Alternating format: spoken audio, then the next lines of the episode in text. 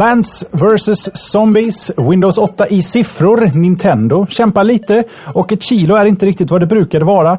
Google Hangout har fått en liten men väldigt viktig uppdatering och ett gammalt klassiskt spel gör comeback. Och på tal om spel så ska vi också försöka klämma in en rekommendation eller två. Ni lyssnar på slashat.se, din machete i Teknikungen med mig Jesper Söderlund och min gode vän Tommy Podsemski som eh, lik, liksom mig sitter på lite ämnen att diskutera idag. Vad har du för roligt i gottepåsen? Ja, ska vi se här min gode vän. Det är ja, lite Facebook som vi pratar om och att vänner numera får agera IT-support. Eh, Samsung släpper budgetlur, eh, Adobe kastar ut traditionella licenser.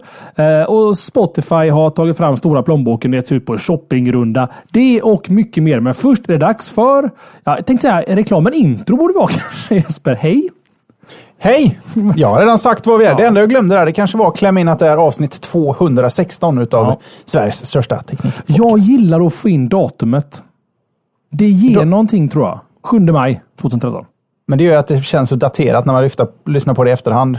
Chatten är helt upp över öronen här nu Jesper. Upp på väggarna är de. Helt chockade. Hur öppnar de egentligen galna mm. saker? Nu ska vi inte tappa momentumet som Jesper håller på med. Men idag så kommer vi frångå lite, kasta oss in på ämnen. För vi har två jätteviktiga nyheter att berätta. Så pass viktiga att de inte kan vänta till efter ämnena. Det är nämligen som så här att nu på lördag 16.30 kommer snart komma till vad det klockslaget innebär. Men nu på lördag så är det Retrospelsmässan här i Gött Elaborg. Eh, startar 10 och håller på fram till, jag vet inte hur länge de håller på. Och de är på Eriksbergs, Eriksbergshallen heter det va? Precis så. Just det. På andra sidan, på Hisingen Island. Eh, vi kommer vara där i egna höga personer och eh, hänga på mässan naturligtvis. Eh, men sen klockan 16.30 så tar vi vårt pick och pack och sticker till restaurang Faro på restaurangfaro.se. Eh, där vi då kommer att ha någon form av eh, efterfest kan man kanske säga, eller snarare meetup, dricka öl och sånt där. Och till skillnad då från tidigare år så har vi ätit när vi kommer dit. Vi provar på ett litet nytt koncept här kan man väl säga. Att vi, vi kör barhäng mer än sitta och äta ihop. Så det är 16.30 som gäller restaurang Faro nu på lördag och på lördag så är det, vilket datum Jesper? Kan det vara elfte? E eventuellt. Jag, har ingen, jag sitter på OS6, jag har ingen aning om att få fram kalendern här. Så att, på lördag, helt enkelt. Är ni i Göteborg, har vägarna förbi, så eh, om ni inte hade tänkt gå på Retrospelsmässan eh, så får ni jättegärna komma förbi ändå naturligtvis. Detta är ju för att hänga med oss huvudsakligen där. Det var nyhet nummer ett. Nummer, och forumet, forum.slashat.se eh, om man kommer och bara vill skriva som en liten jag kommer. Och ja, mer information finns där.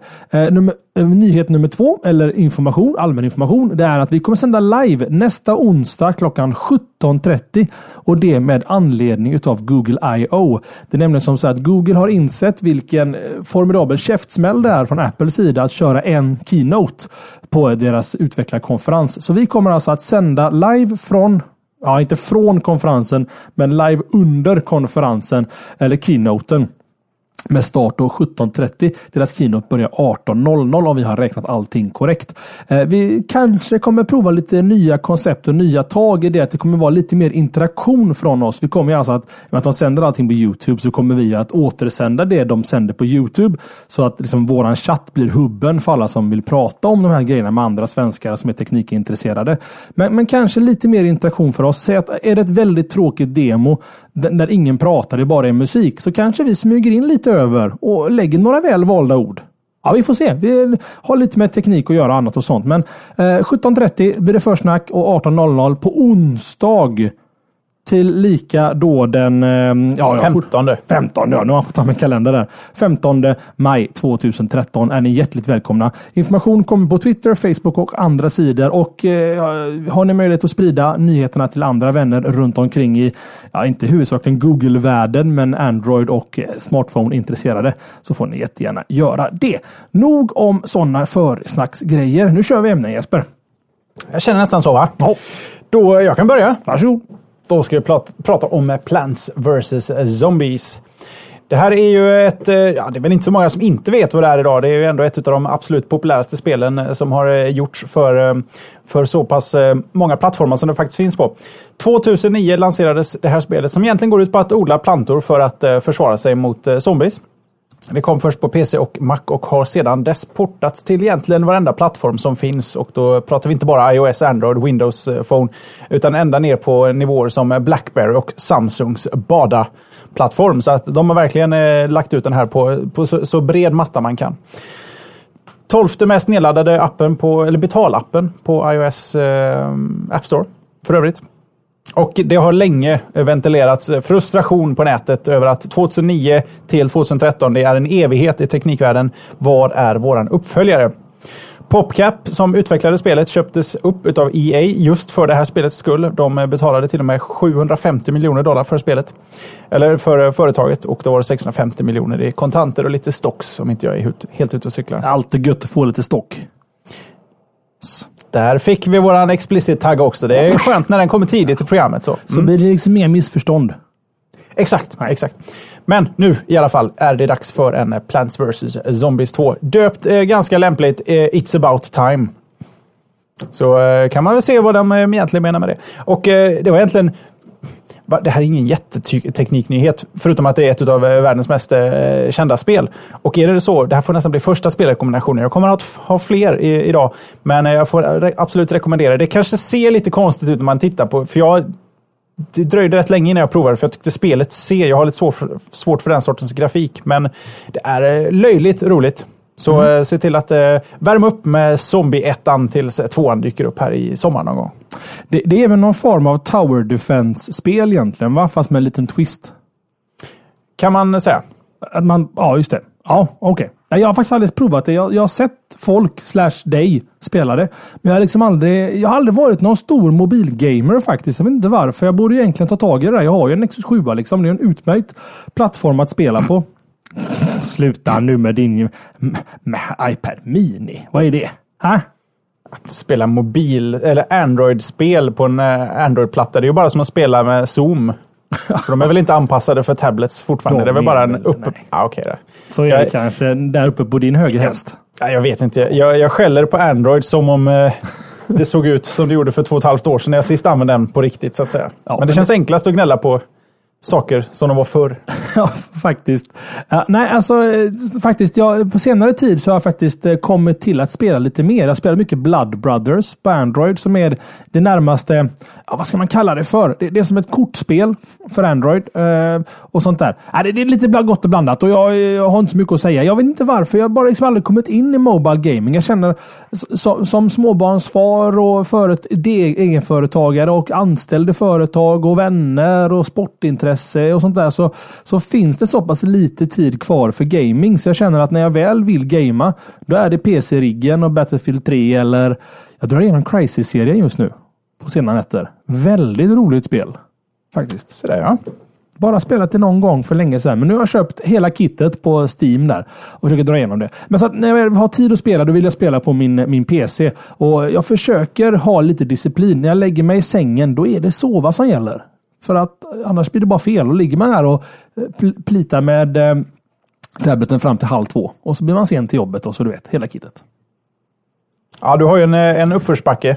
Det hör jag. Så är det. Men vi är entusiastiska Jesper, såklart över Plants vs Zombies. Sa du datum? Nej? Eh, I sommar någon gång. Det kan betyda augusti, september om man har otur. Eh, eller juni, det vet vi inte. De, är, de har inte varit mer specifika än så. Så att det är bara att gilla läget. Mm. Apropå eh, spel Jesper. Mm.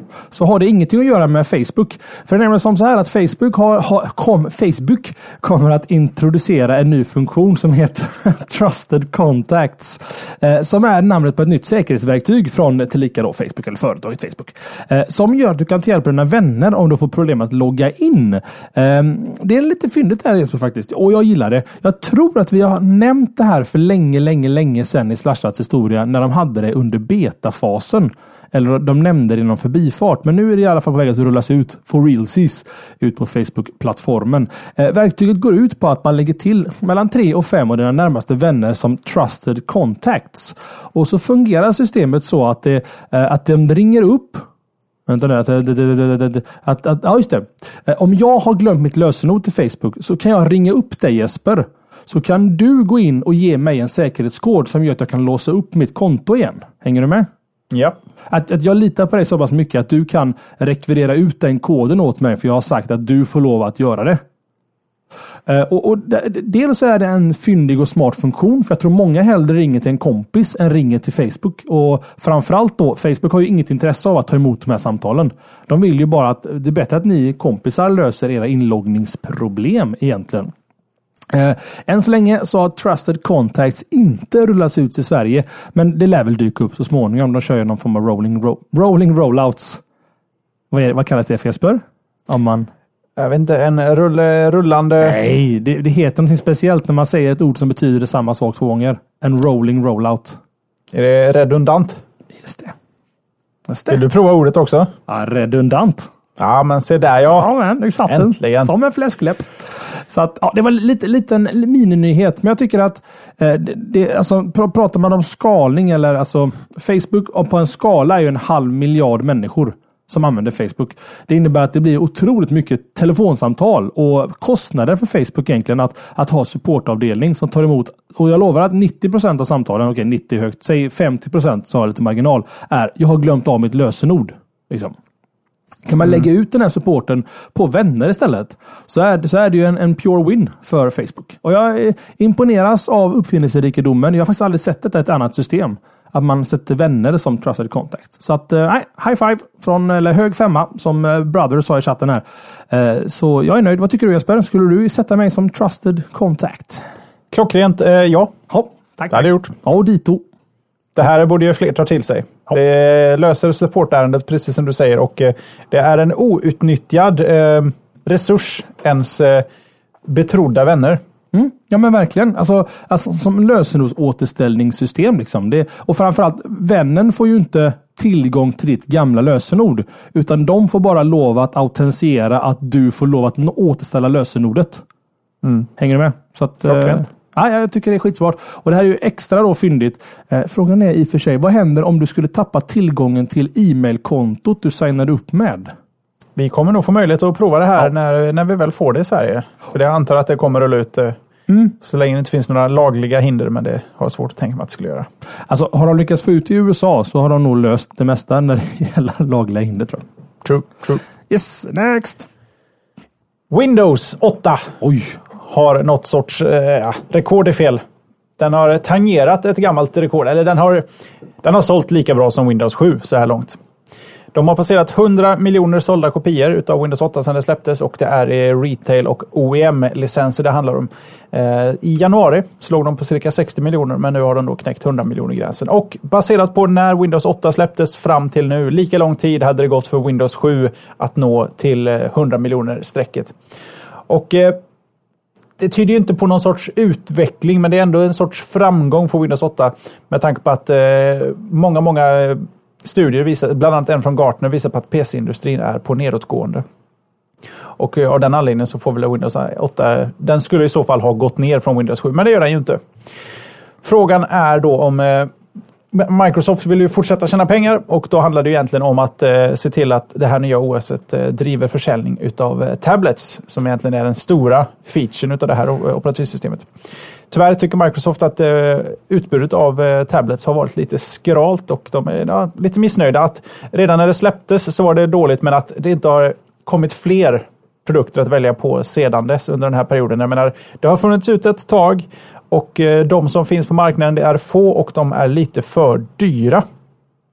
Däremot hoppas Microsoft att Windows 8.1 och jag är lite osäker här, men jag tror att det är den som eh, folk kallar Blue är eh, nästa kort de satsar på. De hoppas, hoppas att den ska kunna vända lite på den här trenden och verkligen få igång tablets till gemene man. Det är svårt att vänja sig vid hur Windows 8 ser ut i förhållande till de tidigare versionerna. Och eh, Windows, förlåt, Microsoft tror att det är till julhandeln, det är då allt kommer att vända till deras favör. De fick lite frågor också om sin Surface Tablet, både Surface Pro och Surface RT. Den vill de inte prata om. Inga siffror eller vilken som är populärast utav dem. Eh, det enda som går att få fram så här långt är att IDC påstår sig ha fått fram siffror som visar på att de har skeppat eh, 900 000 eh, Surfaces totalt under den här perioden, eller förlåt, under eh, senaste kvartalet. Sen om Microsoft anser att det är bra eller dåligt, det vet vi inte. Det är också svårt där. Man vet ju inte vad ordet skeppade betyder. Är det alltså från Microsofts lager till, eller till försäljare? Eller är det från försäljare till slutkund? Liksom? Det kan ju ligga 800 000 eh, surfaces hos återförsäljare just nu. Ja, det är det här gamla Samsung. Eh, var det deras eh, Galaxy Tab som hade det problemet? Ja, men det är precis. att Man, man, man redovisade siffror. Alltså det som Samsung Tillverkade hade sålt. Ja, och, precis precis. Och det, det är ju inte helt hundra om jag ska vara helt ärlig i det avseendet. Men eh, om vi går tillbaka här. Alltså jag vet inte, jag får... Eh, alltså, jag ska, jag ska uttrycka mig väldigt diplomatiskt här. Folk som kanske inte är så inne i matchen tror att Windows 8 är eh, katastrof. Att det är en, en flopp för Microsoft. Viss Vista-varning föreligger, absolut. Ja men verkligen. Medan jag kan tycka att de flesta teknikjournalister man läser och lyssnar på sånt där ändå tycker att ja men det är väl en normal Windows-lansering liksom. Det, visst, det, det toppar inte någonstans men det, det, det, rullar på liksom. Och det är väl ungefär min uppfattning också runt omkring det. Att det, det är ju ingen flopp på något sätt detta.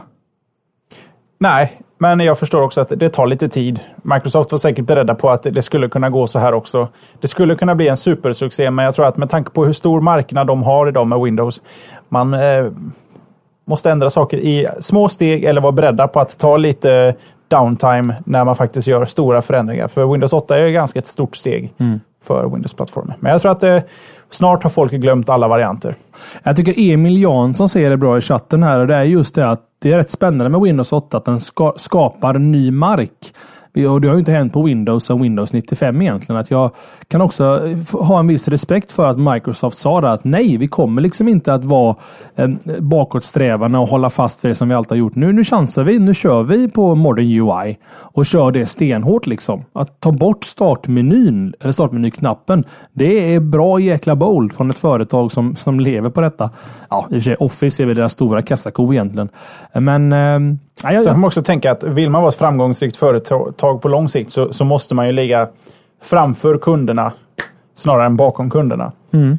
Och då gör det lite ont. Jag kommer ihåg, nu är ju du och jag lite sådär smågamla i förhållande till yngre åtminstone, eh, att eh, när Windows 95 kom, jag var jäkligt skeptisk. Ja, jag med. Tänkte allting flyttar ner den där startknappen. Ja, det... Vad skulle, för då, det var ju där startknappen kom. Den fanns ju inte redan tidigare. Alltså det, det tog tid att vänja sig vid. Nu har man liksom nästan glömt det. Jag kom, mina st största problem jag hade för att gå från Windows 3.11 till 95 det var att det var så himla tungt att köra 95an.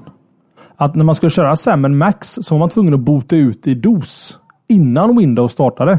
För att det var liksom för tungt att köra Windows samtidigt som uh, Sam Max. På, på en 4 megabyte. Megabyte ram, inte gigabyte ram. Du, nu har eh, Jonasson klickat på den, eh, ja, hans egna Moving On-knapp här. Så ja. vi kanske ska ta mitt eh, Windows-ämne, paketera det och flytta vidare till vad du kan tänka så. Ja, vi ska stanna lite i... Jag ska försöka göra en övergång där. Vi bestämt oss för att försöka gå oss på övergången igen. Det går lika dåligt varje gång. Men apropå Windows så är ju Samsung också ett företag. Och de släpper en... budgetlur. Ni ska kolla på slashat.tv egentligen så ser ni våran interaktion. För jag ser ju Jeppe här, så han ser ju mig och det är jävla trevligt här. Eh, Samsung släpper i alla fall budgetluren Galaxy Core. Eh, och man kan väl kalla det för en lättviktare egentligen i budgettelefonmatchen. Eh, den har inga, inte lika imponerande egentligen specifikationer som storebrorsan Galaxy S4. Men man kan ändå säga att Core har en förhållandevis acceptabel insida. Den rockar en 4,3 tums skärm, en processor på 1,2 GHz, en gig arbetsminne och ett batteri på eh, 1800 milliampere. Eh, det kommer med 8 gigs lagringsutrymme och den har stöd för SD-kort. Eh, det är en 5 megapixel kamera på telefonens baksida. Och så kommer den köra 4.1 Jelly Bean av Android då naturligtvis. Och det har liknande funktioner som Galaxy S4. Saker som Smart Stay, Smart Alert, Motion UI och S-Voice. Ehm, den kommer att släppas, eh, det här är intressant. Ehm, den kommer att släppas med ett eller två simkort. En modell som kör dubbla simkort. Men det är väldigt beroende på vilken marknad den här telefonen säljs på. Ehm, förmodligen då i svenska marknaden så kan vi nog räkna med enkortsvarianten som borde släppas någon gång under juli månad. Ingen prisuppgift har uppgetts ännu. Men det märks ju Jesper att Samsung pungar på med sitt Galaxy-märke. Liksom. Det är det, det, ja, lågbudget Galaxy Core. Vad, vad, tycker du spontant? Är det rätt väg att gå? Ja, det är det väl. Ja, man, man kanske kan tycka att eh, använder man Galaxy för att, för att eh, på något sätt definiera sin flaggskeppslinje så kanske det inte är helt vettigt att använda det även på sina lite mer eh, ja, budgetvarianter. Men å andra sidan, jag tror att Galaxy-varumärket är så pass starkt för Samsung att eh, med deras historia av att släppa alla storlekar, alla hastigheter, alla prissegment eh, så, så eh, jag är inte så förvånad att de även eh, exploaterar det här namnet med eh, en budgetlur. Jag tycker också det är en ganska bra idé. Det har ju mycket att göra med pris, men hittar vi den här runt 1500 kronor kanske? Gärna lite under. Oh, det tror jag inte. Tror du det är två, två och ett halvt?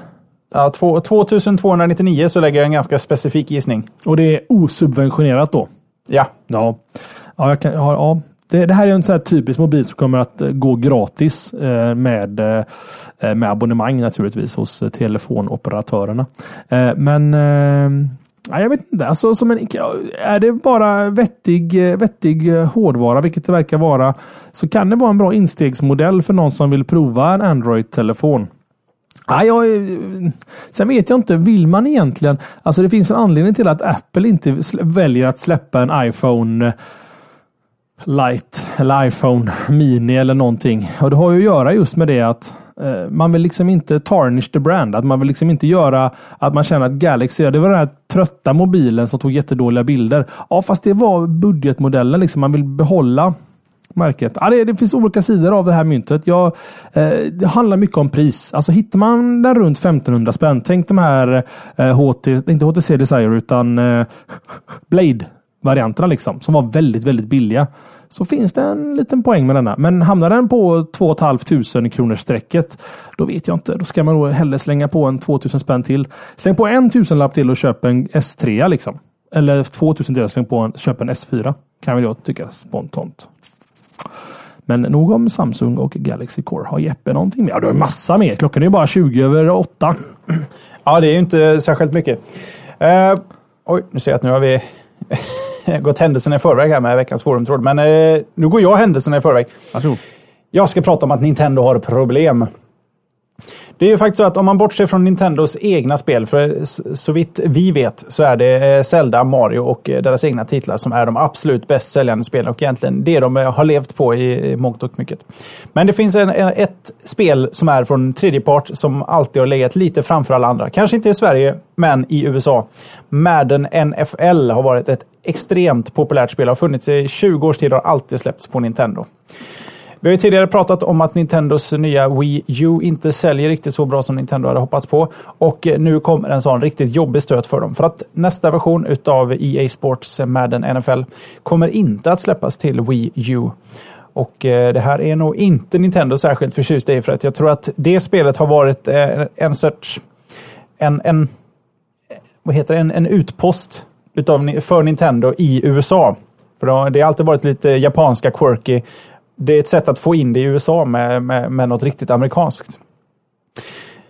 EA Sports de stänger inte dörren helt för att lansera Madden eh, i framtiden, men just nu så är de inte särskilt eh, intresserade av att... Eh, de har inte gått in på varför, bara att de inte... Det, det kommer... oj, oj, oj. Oj, oj, oj. oj, oj, oj. Det är problemet med fönstret uppe. Det bara flyger in bös. Nej, i alla fall. Vi, jag tappar bort mig här. Du sa att det inte var... Att de behöver ett spel som är för amerikanska marknaden. Ja, precis. Amerikansk fotboll liksom. Och det här lär ju inte hjälpa Wii U på, på något sätt och vis. Sen så har Nintendo också försökt att stävja det här, eh, den nedåtgående trenden genom att eh, att eh, försöka bredda sig på lite olika plattformar. Och de har nu gått ut med att de erbjuder ett verktyg som låter apputvecklare porta sina spel till Wii U. Eh, frågan är, och det här tar jag nästan rakt av från Jordan Gruber på eh, Daring Fireball, att de är på rätt väg men att de åker på, åt fel håll. Folk vill väl helt enkelt, eller vad jag hade tyckt hade varit en stor grej för dem, det är att se till att få ut Mario-titlar, Zelda-titlar på eh, App Store, på eh, Google Play, eh, Windows. Ta, gör det till Samsung Bada, alltså överallt. Så kanske det är lite mer attraktivt än att göra om eh, eh, existerande spel eh, i appvärlden till Windows Wii U. Mm -hmm. Jag får se. Nintendo verkar ha det lite tufft, i, i alla fall om man jämför med de andra konsolmakarna. Ja, alltså de kanske fick lite konstgjord andning där, eh, Nintendo, med sitt Wii. Att det, det, var så pass, kanske nästan revolutionerande i hur man spelade Wii. Att de fick en, en, en, en liten uppsving i, i Grevens tid. Som i, i Killinggänget skulle sagt. Ehm, sen så också, du nämnde där att Nintendo låter eh, utvecklare verktyg, bla, bla, appar och sånt där. Det var det vi pratade om för två, tre veckor sedan. Att du kan utveckla spel för Wii U med HTML5. Inte? Ja, det här ska ju låta det porta redan existerande spel. Det låter... Eh, de, jag skulle inte bli förvånad om de ordnar alla möjliga verktyg för att få folk att flytta spel in till Wii U på alla dess eh, plattformar. Mm. Det går säkert att gräva sig djupare i länkarna som eh, kommer med de här show notesen som kanske inte folk alltid vet att de finns. Hittar man dem på slashat.se tro, ja, det gör man. Vet du varför det heter Madden NFL utan att fusk-googla? Det är en av Amerikas mest kända eh, sådana eh, sports, eh, sport, news, sportscasters. Ja, just det. Han, han är före detta professionell amerikansk fotbollsspelare. Han låter väldigt speciell och folk som imiterar folk älskar alltid att imitera honom. Ja, det stod det “Very colorful commentator” tydligen ja, på något vänster. Till och med du känner igen honom om du hör honom. Precis i mundo. Nej men alltså jag, sagt, jag vet inte vad det är. Jag har tappat Nintendo. Jag var en riktig, riktig fanboy i en herrans massa år. Jag spelade alla Zelda-titlar, alla Mario-titlar och sen bara så hände någonting med Nintendo 64. Jag vet inte om jag blev för gammal eller upptäckte att det fanns tjejer i min periferi. Men det, det, jag bara tappade hela Nintendo-intresset. Sen så kom det aldrig tillbaka. Jag, otaliga gånger har jag mm, okej, okay, med emulatorers väg försökt spela mig igenom Zelda till Nintendo 64. Men liksom, det har aldrig fått den upplevelsen som jag hade när jag spelade eh, LED, eller Return, nej, lalala, ja, A Link to the Past naturligtvis. Jag vet inte. Jag har bara tappat Nintendo tyvärr. Jag köpte ju Nintendo Wii och verkligen ville spela, men det, jag vet inte, det, bara, det, det fastnar inte. Tyvärr. Det finns roligare saker att spela, helt enkelt. Jag håller med. Jag har haft två Wii som jag redan har redovisat för i fyraårsshowen som ägt, sålt, ägt och sålt. Det senaste från Nintendo som jag äger just nu det är de här två eh, NES-konsolerna för er som tittar i videon som står här. Eh, senaste jag har med dem och de är jag nöjd med. Och, och lite liten trivia där och en ganska schysst övergång då till veckans forumtråd är att Jesper efter förra årets retrospelsmässa satt och var lite inspirerad av just Nintendo-konsolerna. Så han satt lite full och dan på spårvagnen och eh, via Tradera var det va, ropade hem ett Nintendo 8-bitars med x antal spel som han sen fick leverera någon vecka senare. Det är också en fylleköp Jesper av rang. Så jag skulle ju bara kolla vad den var uppe i och helt plötsligt så hade jag ledande bud. Aj då, sånt kan lätt hända. Så kan det gå. Och det här är kanske den snyggaste övergången ikväll, men det tar oss då in på veckans forumtråd som handlar såklart om Slashat-meetupen. Retrospelsmässan i Göteborg 11 maj 2013. Hade vi tittat i våra show notes så kanske vi inte hade behövt nämna detta i innan ämnena. Men nu får ni en dragning igen då. Och det är ju som så då att vi kommer att köra en meetup efter ja, mot slutet av Retrospelsmässan som går av stapeln här i Göteborg den 11 maj. De öppnar dörrarna klockan 10 och förra året så var det långa köer. Så var med, var med där nu tidigt. Så ni slipper stå i kö. Ja, klart, Eriksbergshallen sväljer mycket folk, Jeppe, va? Ja, det gör de. Mycket bra. Eh, och som vi sa, de stänger 18.00, men redan vid 16.30 så har vi en meetup på restaurang Faro Eh, ligger, som Jeppe sa, bokstavligt talat ett stenkast från Retrospelsmässan. Man ser det från utgången på Eriksbergshallen. Eh, och som vi sa där också i tidigare, vi har valt att inte... Jag tror man ser det. Okej, okay, det kan det, man, det kan vara en liten vägg i vägen, men blir man osäker, gå ut ur entrén, eh, sikta mot vattnet och titta höger. Men jag känner så går det inte att missa. Har de inte en GPS i sin mobiltelefon så har de inget där att göra, kan jag känna spontant. Så kan det vara. Så kan det vara. Eh, och det är ju som så att, och det här året då så väljer vi att inte ta en bit mat och dricka öl, utan bara dricka öl. Sen så går det såklart att käka på eh, restaurang Faro. Men vi kommer liksom inte ta ett bord och sitta och äta traditionellt, utan det blir mer barhäng och mysa runt i lokalen hade vi tänkt prova på den här gången. Eh, såklart, om ni kommer eller tänker komma eller inte tänker komma, då behöver ni inte skriva i topicen. Men det finns en topic under allmänt övrigt på forum.slashat.se. Det är inte något krav att skriva om man kommer, men det är såklart jätteroligt om man skriver en liten kommer och sådär. Så man får en liten uppfattning om hur många som kommer. Och så, fast det, det, det blir alltid mycket folk och det blir väldigt trevligt. och det är Alltid kul att eh, slå sina kloka huvuden samman med likställda nördar på något vänster. Det, eh, om man är sån att man är så här, ah, jag har ingen kompis att gå med, ingen vill hänga med. Kom ändå, jag lovar dig. Alltså, ni känner ju minst fyra pers där och det är jag, Jeppe, Magnus och Johan. liksom. Och vi är precis lika pratglada som vi är i showen. Och vi kommer vara fulla, så vi kommer vara ännu mer pratglada än vanligt. Och eh, äh, Stanna inte hemma för den sakens skull. Kom förbi och ta en öl. Det finns alltid någon att prata med. Och är det så att blir det stiltje, blir det lite tunghäfta, då slänger man bara in att iOS det är ett operativsystem för sent 90-tal. Och så är diskussionen igång. Liksom. Det, det, det, det, är så det blir. Eh, och Jag tycker att Jonasson, för Jonasson sköter då våra forumtrådar, avslutar sin egen shownote här med Be there och be 8-bit square.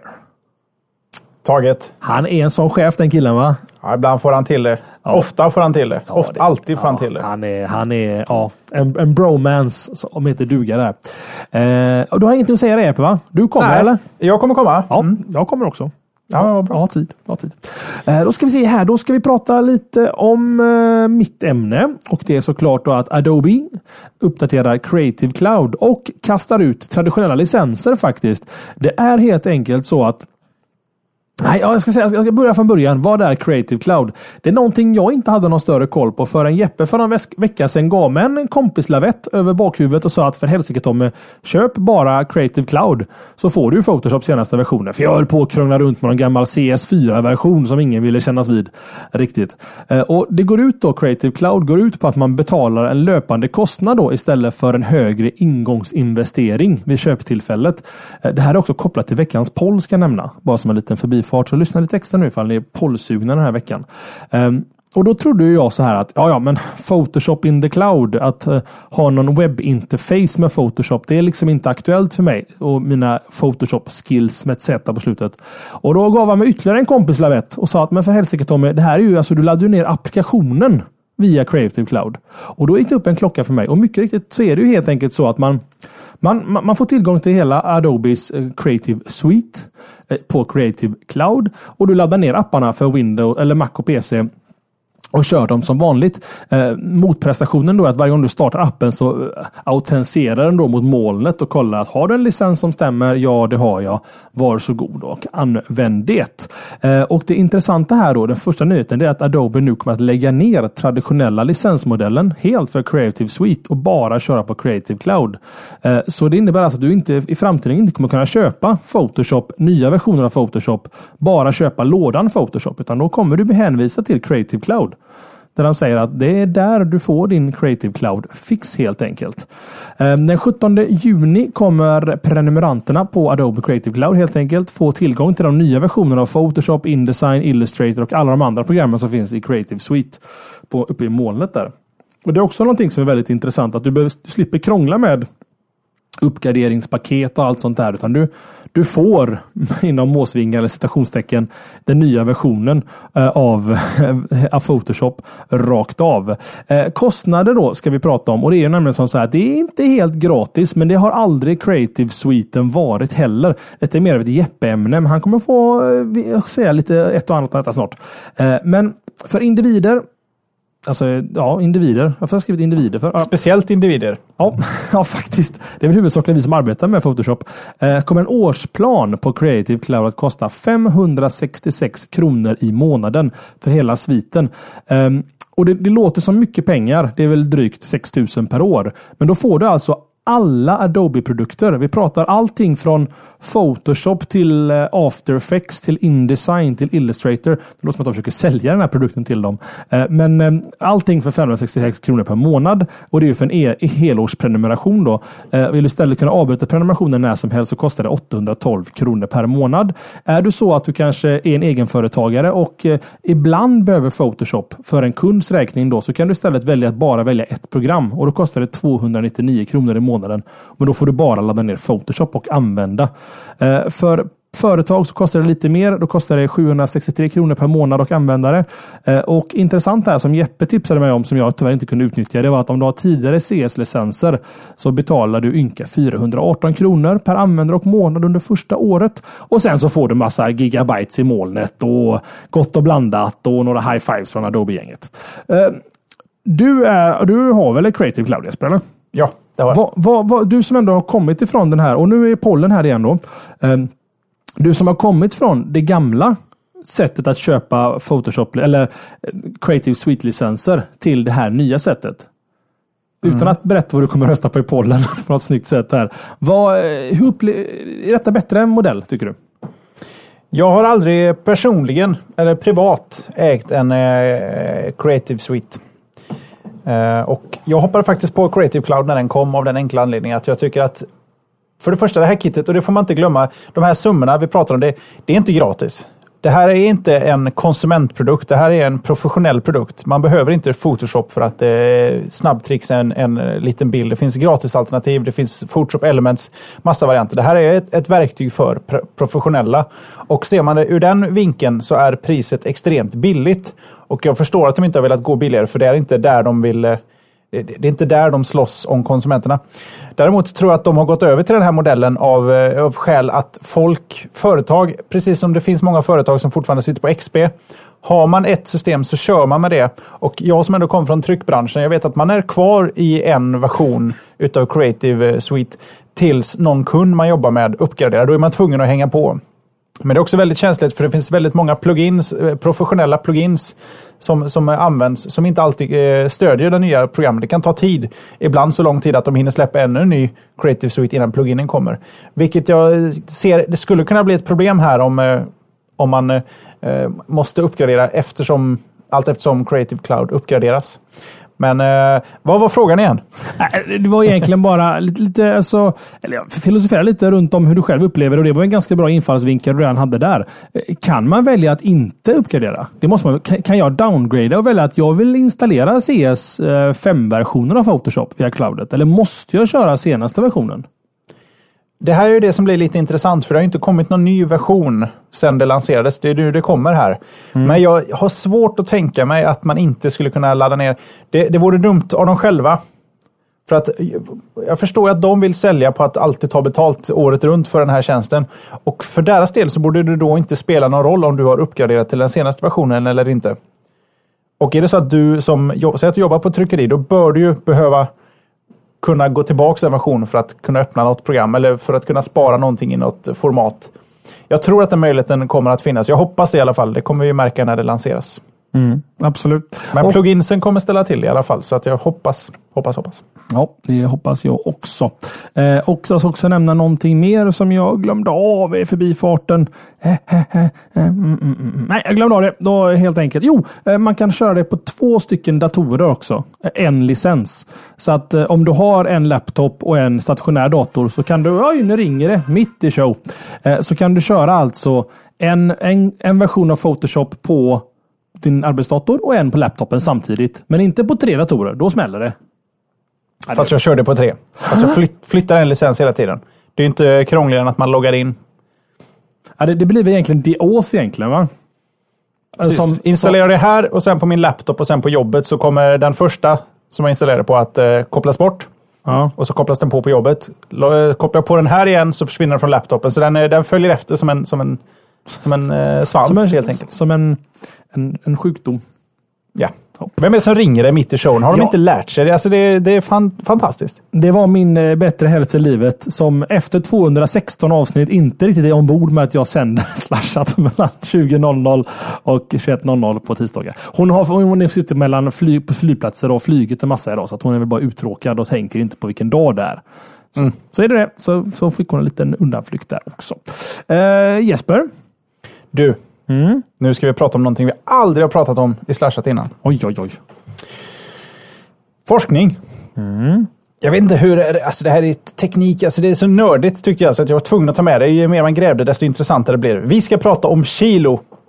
Eller kilo, eller kilogram. Tusen Ki- Kilo säger man Jesper, man säger inte kilo. kilo. Nej, Kilogram. kilo. Kilogram i alla fall. Det är så att det händer lite på kil kilogrammarknaden. Jag vet inte om man kan säga så. Men i alla fall, det är det, för det första. Eh, ett kilo var förr i tiden eh, vikten utav massan på en liter vatten i fyragradigt vatten. Eller i ja, fyragradigt vatten, en liter. Fan, jag krånglar till det för mig. Ja, lite Förr, kanske. förr i tiden så var ett kilo lika med en liter fyragradigt vatten. 1889 tyckte någon att det där är lite, det är inte tillräckligt exakt, vi behöver hitta på någonting. Och då hittade de på en ny standardvikt som fick namnet den internationella kilogramprototypen. Det är en liten eh, pluttig eh, metallbit. Stor som en golfboll ungefär. Består av 90% eh, platina och en, förlåt, 10% iridium. Låter som en World of Warcraft mining eh, typ. Mycket möjligt. Jag vet inte, jag har aldrig spelat det. Detta är en blandning som eh, ska minska med risken för att den här prylen då med tid ska ändra i vikt. Den eh, ska liksom slippa oxidering och slitage. Den här prototypen, eh, man kan liksom inte kasta runt den och hoppas att den ska väga ett kilo jämt. Så att man har låst in den här ganska ordentligt i ett valv i någon källare i Paris. Eh, på ett ställe som heter Internationella byrån för mått och vikt. Den här eh, prototypen har sex stycken systerkopior och alla förvaras då under sträng bevakning. Och man kommer inte åt de här utan, det här är lite filmvarning på det, tre separata nycklar som, måste, som inte finns i närheten av varandra just nu, måste finnas på samma plats för att låsa upp. Och det är ingen som kommer åt de här och det finns inga planerade besök till de här förutom en gång var 40 år då man tar ut allihop och provväger dem för att se så att alla stämmer överens. Men det gör de inte. Nej, jag tänkte säga det. Men. Precis. Det, ja, allting är ju relativt, men de eh, forskarna som eh, sysslar med... Det, det finns säkert någon anledning i forskningsvärlden till att det är väldigt, väldigt viktigt att ha den exakta definitionen av vad ett kilo är. Och de känner att eh, i det här fallet så har de här vikterna över tid tappat cirka 0,5 mikrogram om året. Duger inte. Och de har spenderat 15 års forskning på hur ska vi lösa detta. Så de här kilovikterna duger inte som kilo, vi måste hitta ett nytt sätt. Och då finns det flera olika forskarteam som jobbar på lite olika lösningar. Och ett team är, som heter Mettler Toledo. De har valt att angripa problemet från andra hållet. Istället för att hitta någonting som väger ett kilo så hittar vi en, skapar vi en pryl som kan mäta så exakt att vi vet exakt när vi har nått ett kilo.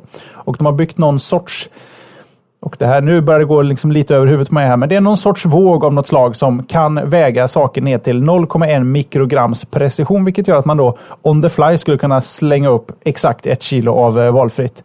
Och eh, ja, Ja. här har jag skrivit nu, diskutera, men jag vet inte hur mycket. Jag tyckte det här var så intressant story ändå. Men problemet är ju det att, att alltså man, måste ju ha en konstant här. Man måste ju alltid veta exakt vad, hur mycket ett kilo väger. Annars blir det ju fel. Annars kan man ju aldrig hitta en våg som mäter exakt. För den har ju liksom ingen jämförelsepunkt. Du kan liksom inte definiera ett kilo på något sätt. Ja, det är sant. Och det ska också sägas att eh, just kilot är det enda internationella måttenhetet som eh, bygger på eh, dess fysiska vikt. Det är det ingen annan som gör.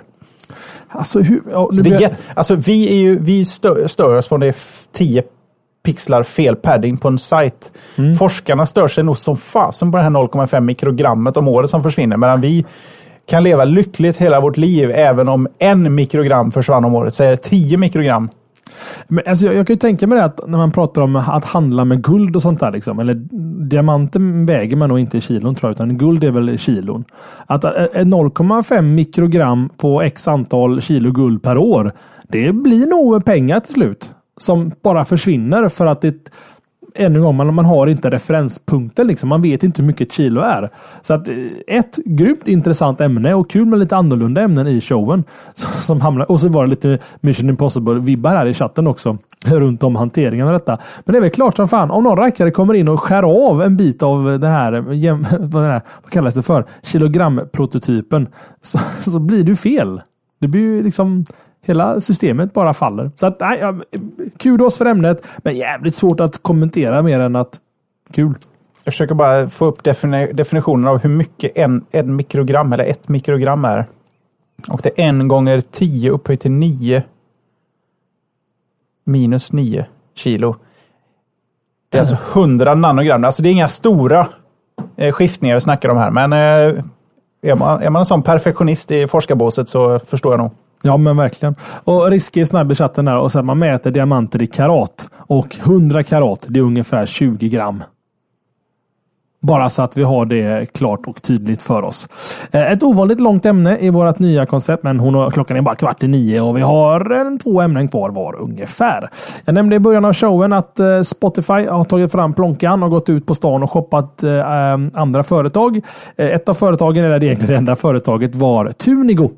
Eh, ett svenska Tunigo faktiskt. Som är, eller fortfarande, som var eller fortfarande är en populär app för att dela och upptäcka spellistor med låtar då från Spotify. Eh, Tunigo eh, har även utvecklat appar som kör Spotify-klienten för Windows och Mac. Och som jag sa då så har Spotify valt att köpa Tunigo. Eh, enligt Wall Street Journal så innebär affären att det är runt 20 anställda som arbetar på Tunigo helt enkelt flyttar över till Spotify och börjar jobba där. Ingen summa är känd, men Tunigo ska enligt sajten Arctic Startup nyligen ha tagit in över 20 miljoner kronor i riskkapital. Så jag har skrivit citationstecken, eller citat, filosofera Skall Spotify börja rekommendera spellistor bättre? Kanske Jesper? Att, eh, eh eller kanske till och med bygga spellistor åt dig. Radiofunktionen är ju en sak. Och du kan i och för sig spara dagens radiosession till en spellista. Men skulle man kanske kunna, eh, hur ska jag tänka, eh, vi har förfest nu. Okej, då har vi förfestlistan som på något sätt är färdigvägd av eh, eh 20 miljoner användare. Eh, och det här är the shit när det gäller förfestmusik. Nu ska vi ha en, en fin fine dining av lite loungemusik. Ja, men då är det den här spellistan. Och nu ska vi ha efterfest och vi ska kasta tv-apparater genom fönsterrutan. Ja, men då är det den här spellistan som är för dig. Vad tycker du Jesper? Du brukar väl tycka om rekommendationer generellt? Jag älskar rekommendationer. Jag vill inte veta vad det är jag vill ha, utan jag vill få det rekommenderat antingen baserat på vad andra tycker, eh, baserat på vad jag själv tycker eller baserat på vad andra som tycker som jag tycker mm. tycker. Solklart. Så alla rekommendationer som, är, som är relevanta är välkomna, speciellt i ett musikbibliotek med så ofantligt mycket musik. Mm -hmm. Mm -hmm. Och, eh, och, tror du att det är för att, ska vi se här, vem sa det i chatten? Och Tunigo använder jag också en del, ska jag säga redan. Mm. Emil Jansson säger i chatten här, känns lite Google och Jaiku. Och där är ju en story att Google köpte upp Jaiku och gjorde ingenting, sen la de ner det. Tror du att det var ett strategiskt uppköp för att folk inte skulle glömma av Spotify-tjänsten? För att det blir ju, om Tunigo hade egna appar som du körde Spotify genom, genom Spotify Core misstänker jag, så kan man ju faktiskt glömma av egentligen. Fast det är klart, du betalar ändå till Spotify i slutändan. Liksom. Det, det är skitsamma. Plottify. Spotify blir plattformen snarare. Ja, och jag menar det här är ju hela anledningen till att Spotify lanserade apps. Ja, just Så jag det. förstår inte varför de skulle ha någonting emot det. De har väl bara eh, erkänt att det här är en schysst, eh, det här är en, en schysst app och en schysst rekommendationsmotor och att eh, den vill vi ha. Slipper vi göra en egen. Mm. Nej, ett, ett, bra köp tror jag. Och eh, Nu vet man inte vad de har betalt för dem naturligtvis. Men bra marknadsföring. Jag kommer ju ladda ner Tunigo. Eller i alla fall hoppa in och registrera mig efter showen. För att jag är nyfiken på vad det är. För att jag, det finns många gånger när alltså, det, den musiken jag tycker om passar inte alla människor. Eh, och jag har använt, eh, vad heter de? Digster, heter de så Jesper i Sverige? Digster, ja precis. Det är också en, en variant. För, men med Digster är det väl så att de har, jag tror det blir ett femte citationstecken då, men de har professionella tyckare som sätter ihop Digster-listorna. Alltså professionella musiklyssnare så att säga. Ja, de säger det. Det är vi väl allihop egentligen. Ja, jag tycker crowdsourcing är en bättre lösning. Eh, för den sakens skull. Ha, vi ska inte dra ut på ämnet. Vi har inte mycket mer att säga, så jag tycker att du får ordet Jesper.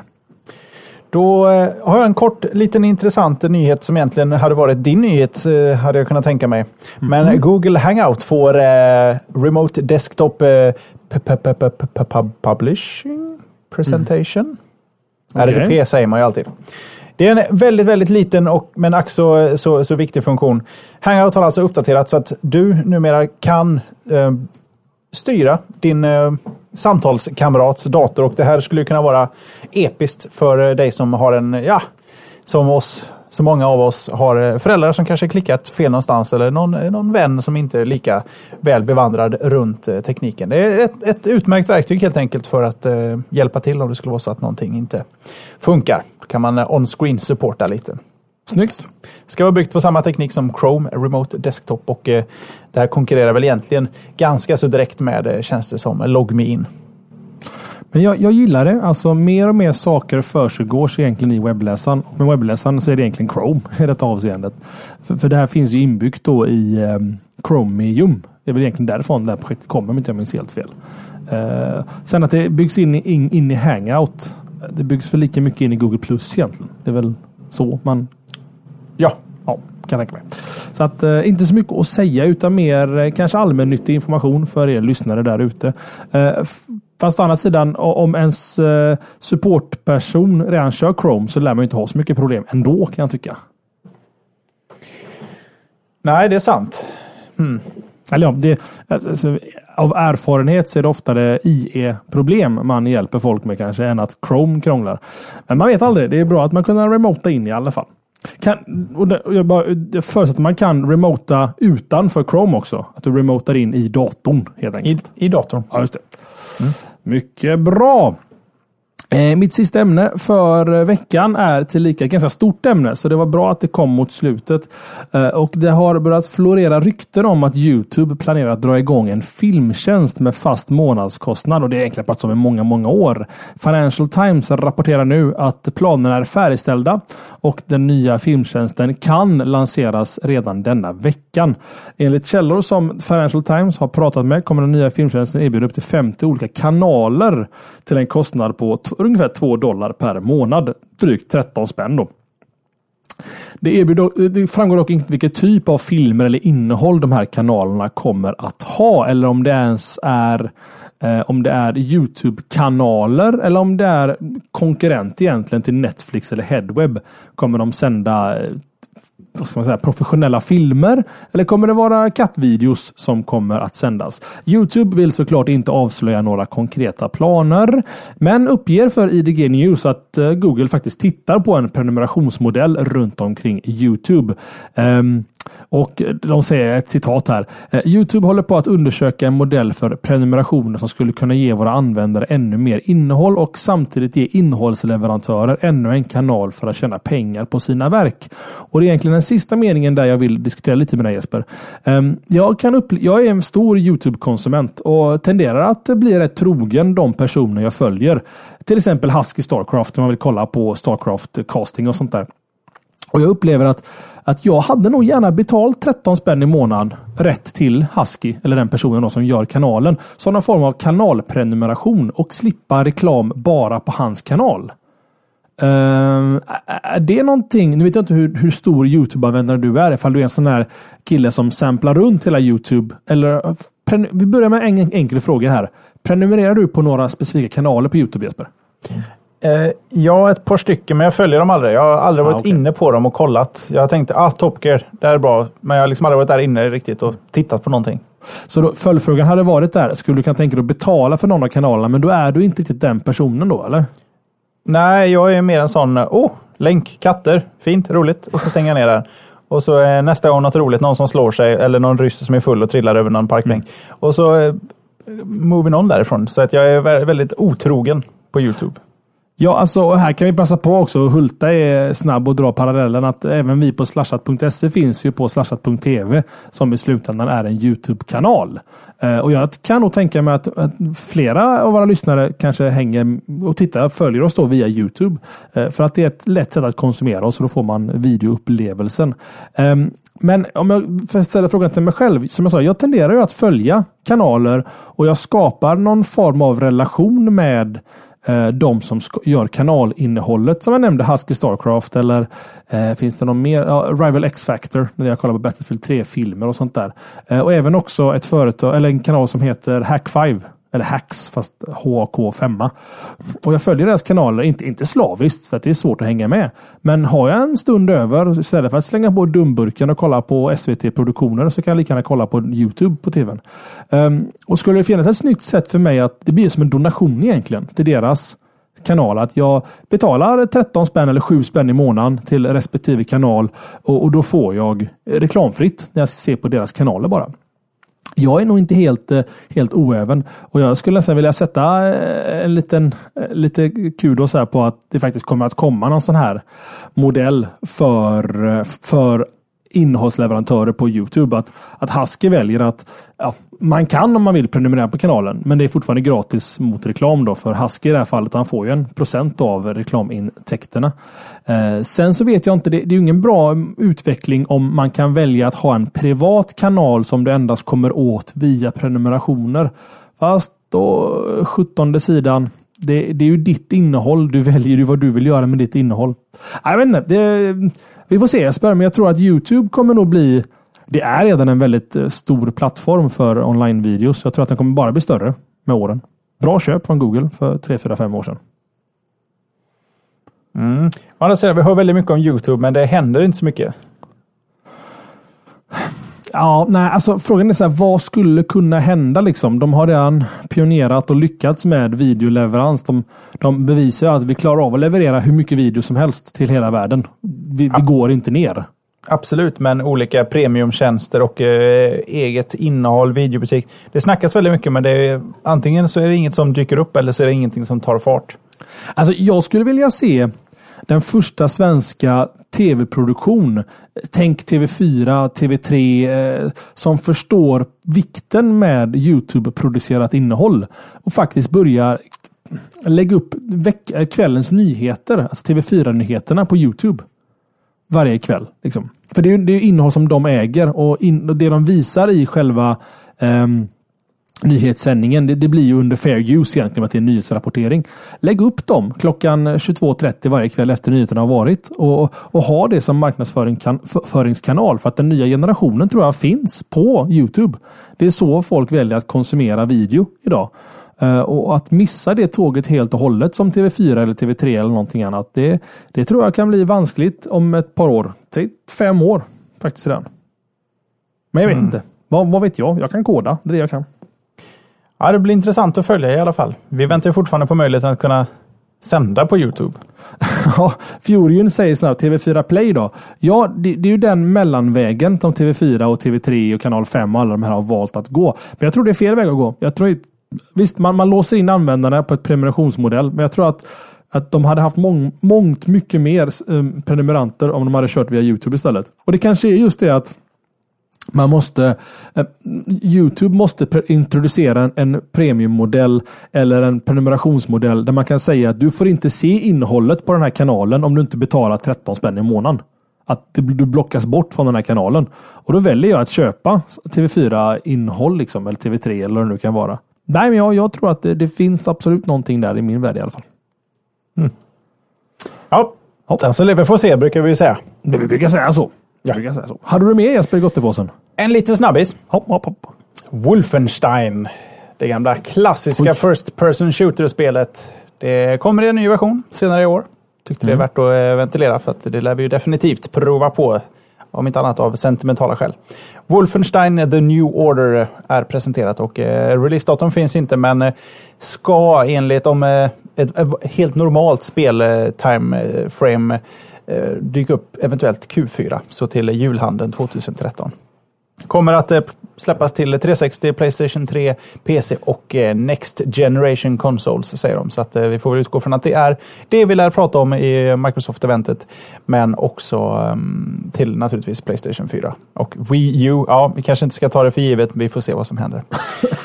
Utspelar sig 1960 i något sorts alternativt eh, universum där nazisterna fortfarande härjar. Mm. Och du är än, än en gång BJ Blaskovic. Så mer detaljer om det här spelet. Om det rullas ut allt eftersom här. Så är man intresserad så är det nog bara att slänga en liten googling eller klicka på länken i shownotesen så kan man eh, allt eftersom få veta mer om det här spelet. Om inte annat så kan man ju ta en eh, kik på första trailern som är presenterad. Och här ska jag peta in en liten spelrecension. Eller inte en recension, förlåt. Ett tips. Vi pratade ju om Game Dev Tycoons.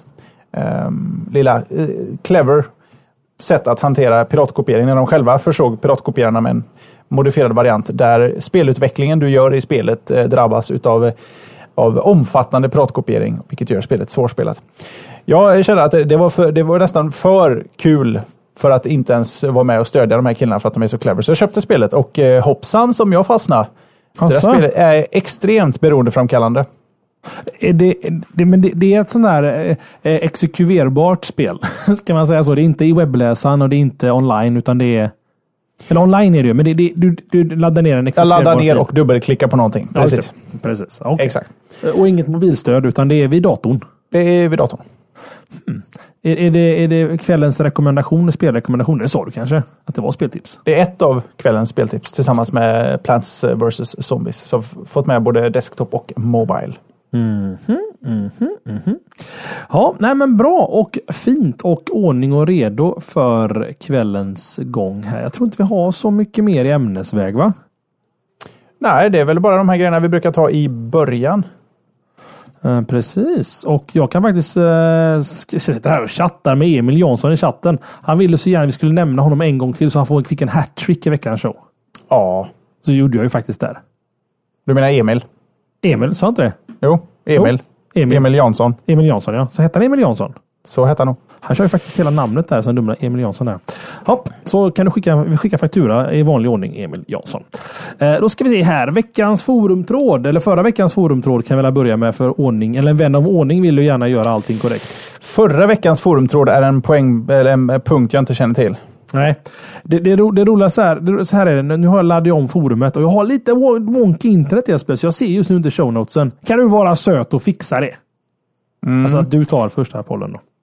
Pollen, ja. Inte förra veckans show notes. Eller förra veckans eh, forumtråd. Men man hör när jag får lite för mycket grejer att göra. För att då bara jag låter hjärnan köra lite på egen hand och bara lägger in ord som eventuellt kan stämma just nu. Så yes. förra veckans poll Jesper. Den tar jag så kan du få eh, veckans lite mer, eh, ja den är ju ja, din kan vi säga. Ja, Förra veckans poll, bidrar du till Wikipedia rent, eller Wikipedia ska man väl säga, rent innehållsmässigt? Och här hade ni tre alternativ. Det var nej, aldrig hänt, någon enstaka gång och jämt.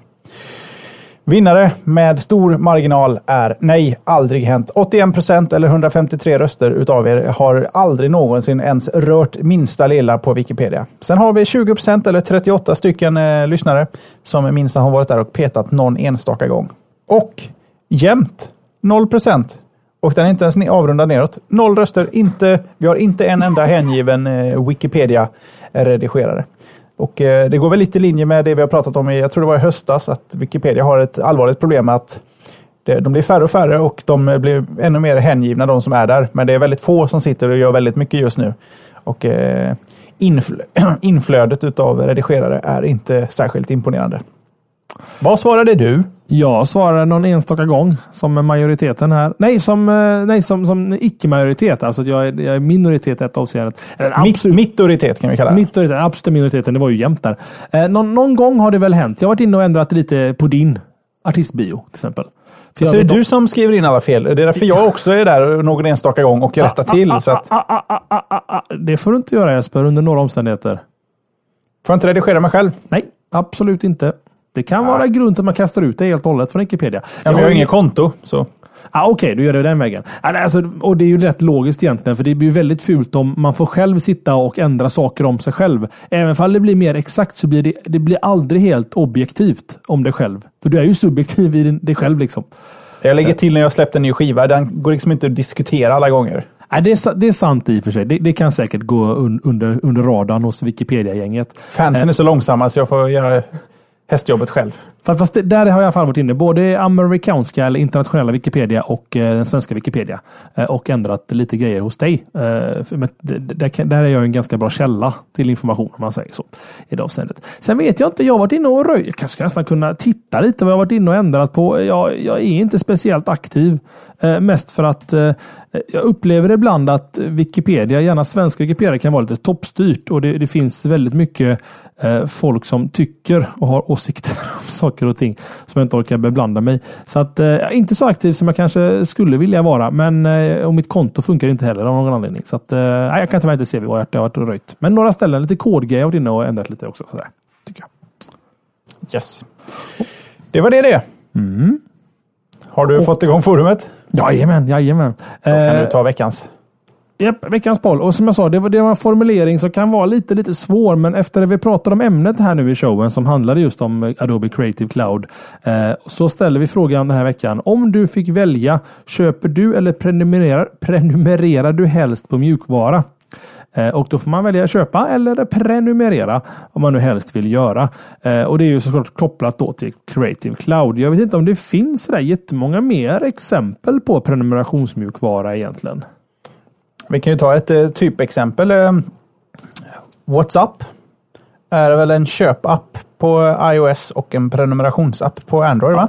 Ja, det var Eller ska bli ska bli. Och sen en annan exempel i PC-världen så finns det en streaming-app som heter XSplit som kostar 300 eh, någonting per år eller mycket, mycket mer om du vill köpa det en gång om inte jag minns fel. Liksom. Eh, och då får du updates och allting. Så att eh, som vanligt med våra pollar, ta det med en nypa salt och lägg egna värden i det och så diskuterar vi det nästa vecka.